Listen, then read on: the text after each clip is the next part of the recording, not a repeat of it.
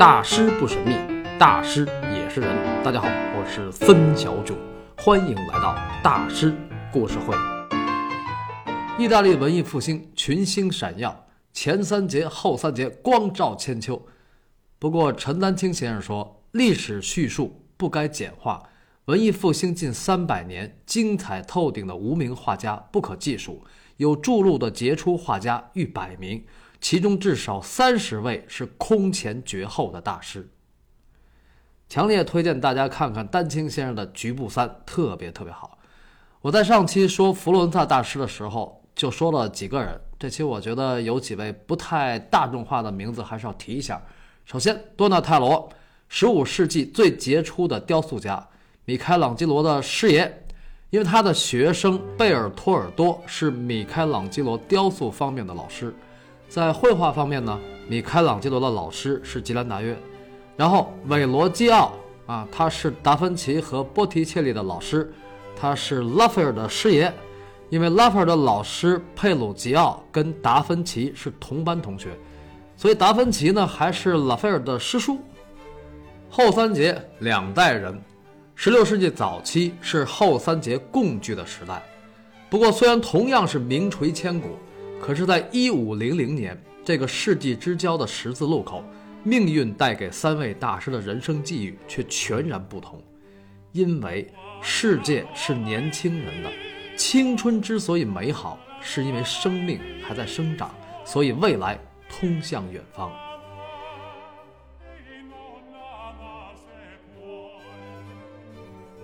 一五零零年，米开朗基罗已经离乡四年。所以那座不朽的大卫还没有开始，那是下一年回到故乡佛罗伦萨才做的事儿。当时的他正在外谋生。四年以来，米开朗基罗凭两件雕塑作品名震罗马，尤其是一五零零年完成的大理石雕《哀悼基督》，令人叹为观止。人们很难相信作者是一个如此年轻而且其貌不扬的小伙子。这个实话实说啊，在后三节里。米开朗基罗的颜值的确一般，其实，在所有欧洲大师里，他也一般。本来天生就不是俊美的类型，而且还是个塌鼻梁，那是上学时候嘴欠被人打的。但是马首富说，男人的长相往往和他的才华成反比。郭德纲也经常说啊，你这个人长得很励志啊。哎，好吧，无论如何，男人有才华都很重要。而无论如何，哀悼基督都标志着自多纳泰罗之后又一颗雕刻巨星升起。米开朗基罗在这座雕像的圣母衣带上刻下了自己的名字，北望故乡佛罗伦萨，该回家了。这一年，他二十五岁，这就是自古英雄出少年。嗯，不过说真的啊，要说少年。米开朗基罗还真算不上，因为他那岁数其实已经是个青年了，对吧？一五零零年要说少年，那得是拉斐尔。这一年才华横溢的拉斐尔，在意大利的佩鲁贾已经被人们称为大师了。四年以后，他将正式开始《西游记》。怎么还有《西游记》呢？因为佛罗伦萨在佩鲁贾的西边，拉斐尔去佛罗伦萨那就去朝圣啊。佛罗伦萨将开启他真正的大师生涯。一五零零年，拉斐尔是个十七岁的美少年。青春少年是样青春少年是样样红，你是主人翁。要雨得雨，要风得风，鱼跃龙门就不同啊！岁月啊，相比之下，来自芬奇镇的小李子啊，不，应该是老李。一五零零年，达芬奇已经四十八了。年近半百的达芬奇大叔在世纪末明显点儿背，他在这一年闷闷不乐地回到了故乡。虽然在三年后他才开始创作《蒙娜丽莎》，但是在三年前，也就是一四九七年，他已经完成了那幅大名鼎鼎的传世之作《最后的晚餐》，就是米兰圣玛利亚感恩教堂旁边修道院食堂里的那幅壁画。不过，令人感慨和费解的是。才华横溢、名震米兰的列纳多，居然在世纪末过得颠沛流离。他在一四九九年不得不离开龙兴之地米兰，跑到威尼斯去避难，而且还经常很缺钱。为了钱这事儿，最后的晚餐画到一半，他差点把这活给撂了，因为客户的出纳没有按时给他支付费用。那当然，达芬奇在那种情况下还是坚持画完了啊，而且没有糊弄，他这个人还是不错的啊。那这事儿要是赶上米开朗基罗，那就钱不到位，一切免谈。米开朗基罗因为钱的事儿，真的是给人撂过挑子。有的朋友肯定是听说过一件事儿。当然，那事儿是发生在一五零零年以后，那是在一五一零年左右。米开朗基罗为罗马的西斯廷教堂创作天顶画《创世纪》，那个画画到了一半儿，这米开朗基罗突然怒了，怎么呢？因为第二笔钱没到位。那打预付款开工，活干到一半，第二笔钱得打过来，然后交活说结尾款，这是规矩，我们接活都这么结。所以呢，这米大师就不乐意了，怎么着？几百平米的天顶画一画好几年，我还得天天仰着脖子给点预付款，就想让我交活啊啊！你们这累傻小子呢？因为《创世纪》是天顶画，所以米开朗基罗每天得站在脚手架上仰着头画，而且那确实是世界上最大的壁画，前无古人后无来者，一共五百三十九平米。所以这么大的工程，你们想扎账啊？你拿我当农民工啊？做梦！这米德师画笔一扔，从脚手架上下来找会计去了。会计说：“教皇没签字，没法给钱。”那个活呢是当时的罗马教皇找的米开朗基罗。这米德师，那我找教皇去。会计说：“教皇出去打仗去了。”那会计说的是真的啊。当时那个教皇叫尤里乌斯二世，奉行极端好战的政策，人称战神教皇。那米德师说：“那好，我到前线找他去。”他还真上前线把教皇给找着了。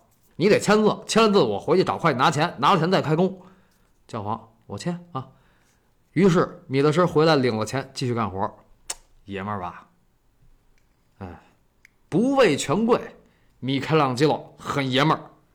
但实际上，那战神教皇尤里乌斯二世更爷们儿。为什么呢？因为他手里有生杀大权呐，杀人不眨眼呐。但是人家能够言而有信，不以强凌弱。这个尤里乌斯二世呢身为教皇，但是他的本质是一个伟人和君王，他的内心充满了阳刚的力量。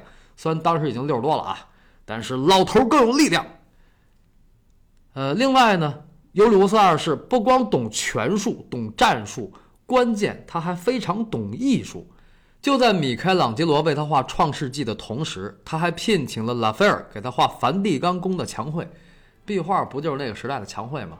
于是，拉斐尔在二十八岁的时候，也就是一五一一年，完成了他一生中最伟大的作品——人文主义史诗巨作《雅典学院》。雅典学院长接近六米二，高接近两米八，气势恢宏，壮丽辉煌。这是一幅站在巨人肩膀上的作品。因为他在构图和透视法上借鉴了达芬奇的《最后的晚餐》，在人物的表现上又参考了米开朗基罗的风格。拉斐尔的画风一向柔美，但是雅典学院里的人物充满了雄浑的力量，这就是米开朗基罗的雕刻作品和《创世纪》对他的影响。《创世纪》让拉斐尔对米开朗基罗有了一句发自肺腑的感叹：“有幸适逢米开朗基罗时代。”所以你看，拉斐尔多么谦虚、自信、有教养，知道尊重前辈。米开朗基罗比他大八岁，那当然，拉斐尔这么说呢，首先是因为被米开朗基罗的才华所震撼。不过，米开朗基罗对达芬奇就不那样，这个待会儿再说。那拉斐尔这种人，对吧？长得又帅，性格又好，又有才华，那当然招人喜欢了。包括教皇，现在留存的那幅尤里乌斯二世肖像，就是拉斐尔给画的。也是在一五一一年，在后三节里，尤里乌斯二世最喜欢拉斐尔，但是他也看中米开朗基罗。虽然这位小米同志不止一次的给他撂挑子啊，这个米开朗基罗是典型的爷们儿艺术家性格。什么叫爷们儿艺术家呢？就是说话刻薄不给面，恃才放旷摆臭脸，脾气上来盖儿不吝。他就是位爷，葛爷。但是只有这样的艺术家。才能创造出真正意义的纯粹的英雄主义作品，比如大卫。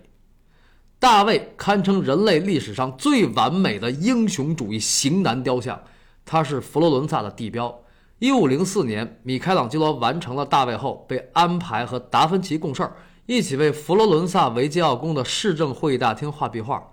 在米开朗基罗看来，这就是双雄对决。达芬奇比他大二十三岁，而且说话非常非常客气，但是他老挤兑人家。其实我觉得吧，这是他嫉妒达芬奇比他长得帅。不过达芬奇不跟他一般见识，永远保持着绅士风度。达芬奇为什么脾气这么好呢？因为他懂得米开朗基罗的才华，他很爱惜这位年轻人。更重要的是，达芬奇是一个内心真正超然的智者，一个人类历史上绝无仅有的天才，因为他是达芬奇。但是，虽然达芬奇这么好，那么好，性格也好，人品也好，才华还超级超级超级超级牛，但就是流年不顺，晚年不顺，唉，命运呐！比如，在一五零二年九月，他终于找到了一个收入不错的稳定工作，被人聘为军事建筑师和工程师。他的老板是当时的瓦伦蒂诺公爵，这公爵是个美男子，英俊潇洒，风度翩翩。他那个帅跟美可不是一般般的啊！用达芬奇的话说，是拥有宁静的面孔和天使般清澈的双眼，而且他还能征善战，而且他当时只有二十六岁。哇，完美男人呐！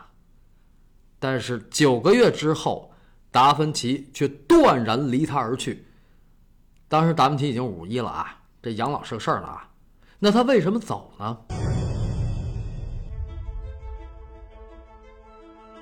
因为那个完美的年轻帅哥，看似天使，实为恶魔，人格超级暗黑，性格非常残忍，手段特别毒辣，外号“毒药公爵”。他的名字叫凯撒·波吉亚。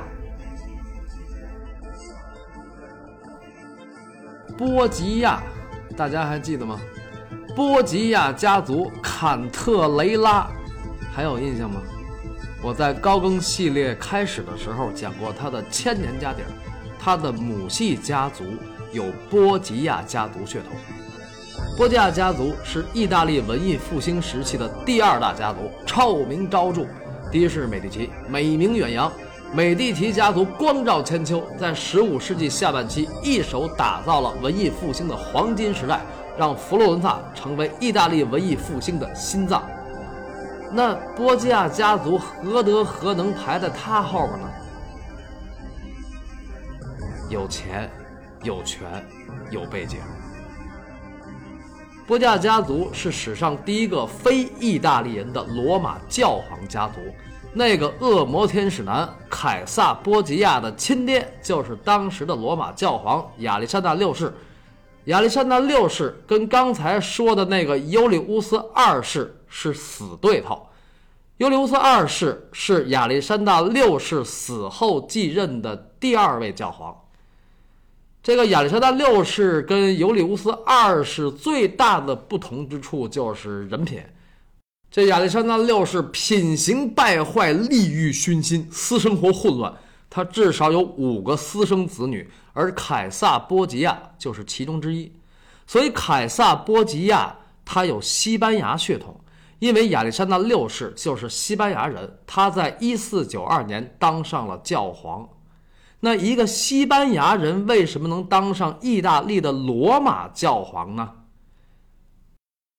有两个原因至关重要：家底儿硬，而且点儿正。亚历山大六世的家族是伊比利亚半岛阿拉贡王国的王室后裔，而一四九二年。阿拉贡国王费尔南多二世和他媳妇儿塔斯蒂利亚女王伊莎贝拉一世刚好统一了西班牙，所以嘛，对吧？那一四九二年八月，伊莎贝拉一世出钱资助哥伦布航海，而同年四月，美第奇家族的擎天柱、佛罗伦萨黄金时代的主宰者、伟大的罗伦佐去世。那一年，米开朗基罗只有十七岁。当时他正在罗伦佐美第奇开办的自由美术学校，也叫美第奇学院学习。罗伦佐美第奇对米开朗基罗关爱有加。罗伦佐·美第奇的去世也算是巨星陨落。不过，高更母系家族的那几位先祖，在15世纪末可都全面开始了事业的上升期，一个个争先恐后唱主场。1492年，西班牙统一，资助哥伦布航海，意大利罗马教皇，这三件事儿都直接和间接的对1500年以后的文艺复兴以及欧洲的发展起到了无比重要的作用。比如16世纪的宗教改革。前后八十年的荷兰独立战争，还有巴洛克画派的兴起。那么，在十六世纪的一系列大事件中，谁是最重要的一个人呢？一个出生在一五零零年二月二十四号的男孩，我无法查到他的具体出生时辰，但是从他日后一生的经历来看。按咱们中国人的说法，这孩子的八字绝对是紫薇入宫，左膀右臂，因为他就是未来十六世纪的欧洲霸主，西班牙哈布斯堡王朝的奠基人，一手缔造了西班牙日不落帝国的卡洛斯一世，他也是高更大师的一位先祖。卡洛斯一世雄才大略，丰功伟绩。